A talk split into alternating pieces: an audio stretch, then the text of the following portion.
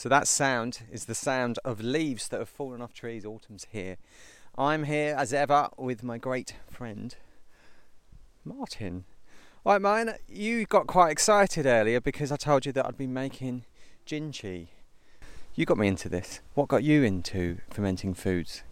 Well, similarly, it was a friend, uh, Colin, who taught me about kimchi. I didn't really know what this was about three years ago. As a self confessed chutney addict, I found from that moment I, I replaced sugary chutneys with all my meals with um, fermented food, kimchi and sauerkrauts, and quickly started putting things like Alexander's and hogweed and all sorts of things in wild ferments. It just seemed a natural progression for a forager to start fermenting foods. What what I found and what amazed me was the crossover between making cocktails and making fermented foods. It seems that if it works in one form, it's going to work in another. Or have I just been lucky?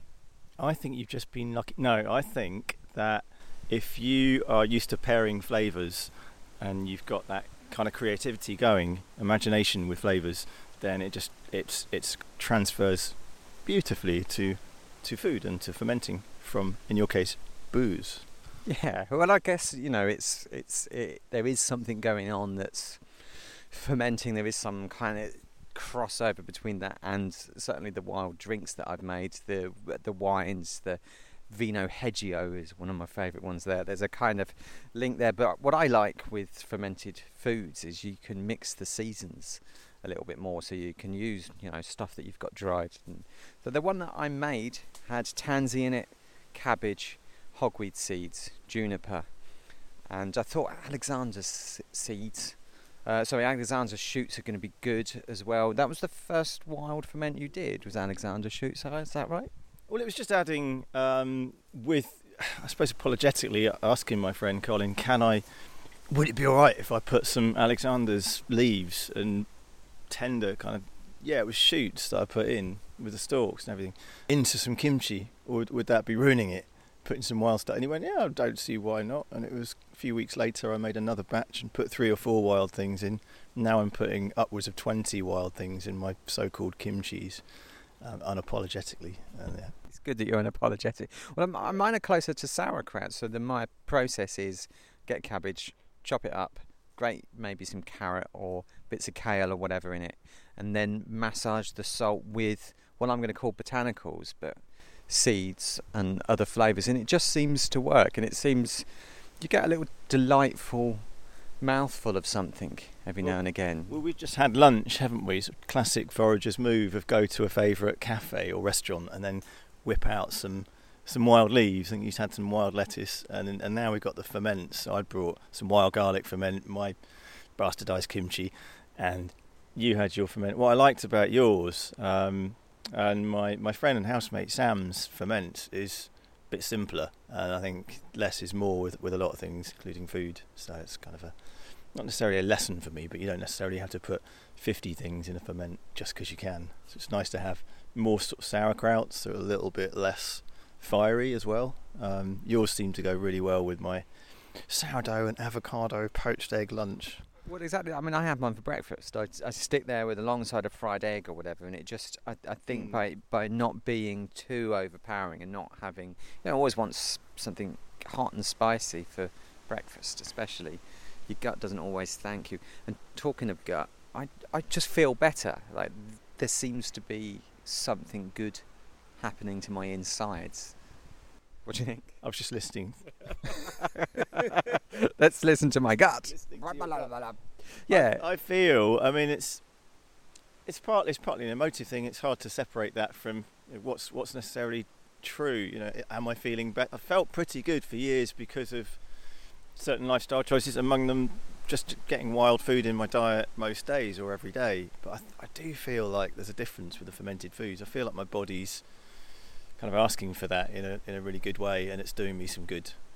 I'll put a link to it on the website on theotherAndyhamilton.com. But there was a recent podcast that I listened to from the food program with Sandor Katz, and Sandor said that okay, he doesn't necessarily see the benefits but he certainly feels different, negatively different, when those fermented foods aren't part of the diet when he's on the road or whatever, and he hasn't got access to something fermented. Yeah. I caught I caught that, and that was one of the things that you reminded me. But that, that really struck a chord when he said that. Um, it reminds me of the fermented foods, and it reminds it reminds me of the the qigong that I do because you really notice when you stop doing it's a Chinese health exercise, and you can kind of take it for granted when it's part of your routine, and then you, I think with the fermented food, very similar. You you stop doing it for a few days, and then you really miss it, and you you just feel a bit lousy, not quite tip top. That makes sense. And speaking of which, you've been out and about, Martin. It's very difficult to get hold of you at the moment because it's mushroom season and you're quite a big mushroom forager. I'm going to do that question that I hate. What got you into this? What got you into mushrooms, Martin? Oh, so the truth is, it's not a horrible truth. My mum. So it's picking wild mushrooms, it's picking field mushrooms and giant puffballs when I was little. Um, and then I, I just started. It just kind. Of, I'm not going to use that pun just kind of mushroom dandy. And I got really, really, really into it. And that, that's not mushroom for anything else in my life in autumn. Go for the fun guy. Go on, go. go. go hanging out with you. You're a fun guy, aren't you? okay, so we've walked deeper into the woods, Martin. Yeah. Here we I still are. haven't seen any mushrooms. There's leaf litter everywhere. And well, this is a plant walk. It's not a mushroom walk. I do. I mean, I smell them in the wind. I smell mushrooms in the wind sometimes, and then I look down and find them. Do you use your nose? Which senses? Do you use all your senses when looking for mushrooms? I try and use all my senses. I yesterday in the in the New Forest, I noticed walking around on my own after teaching, I could smell um, delicious kind of caramelly smell in the air. That was actually some of the conifers. I'm not sure which which trees do that. Um, and then underneath that, yeah, I was getting mushroom smell. Um, some pleasant, some not. I could smell stinkhorn, pretty sure. It smells of rotting flesh wow. at one point. So I was getting very pleasant, very repugnant smells. But yeah, I use all my senses, definitely. But yeah, mushrooms and booze. I think you were going to head that way. Well, that's a good guess. I wasn't or fermented. Actually. Sorry, mushroom, fermented mushrooms. You were going to head that way. You were going to join the two together in a seamless segue. Yeah, it'll, it'll, go a bit like this. So mushrooms and booze. I've been using beefsteak fungus. It's a friend Peter's uh, method and it's kind of spread like wildfire. It's Peter Sadinsky, absolutely wild. Absolutely wild. Yeah, yeah that's to do him more justice. Let's yeah. let's use both his names and his business name. Yeah.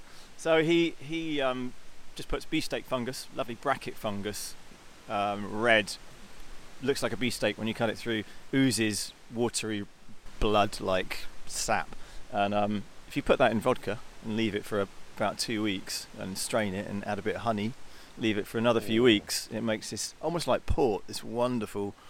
Uh, it just goes down very well on cold November forays. I'm, i just did that food program esque thing where you go, oh, pretending you haven't had it, but I've tried it and it's lovely. I don't know why I did that. it is just nice. Sometimes you forget. It's really good. Um, and that's just a beginning. of having opened those doors to me, that the possibility, I want to try some other some other mushroomy boozy things. And speaking of opening new doors, I'm aware of people fermenting mushrooms, and it's not something I've done. So I think by your next podcast, I think that that's what's going to use to wrap this one up. Actually, Martin, that, that be been a lovely chat as ever. Thank you very much. And so yeah, next month, if we both remember, with some fermented mushrooms.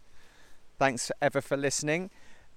I've been Andy Hamilton from the other AndyHamilton.com, Andy R. Hamilton on Twitter, and I've been talking to Martin J. Bailey, also on Twitter, Instagram, Pinterest, though I never really used that, and Facebook um, from Go Foraging. Go for and you go foraging on all of those. Uh, yeah. Yeah. Cool.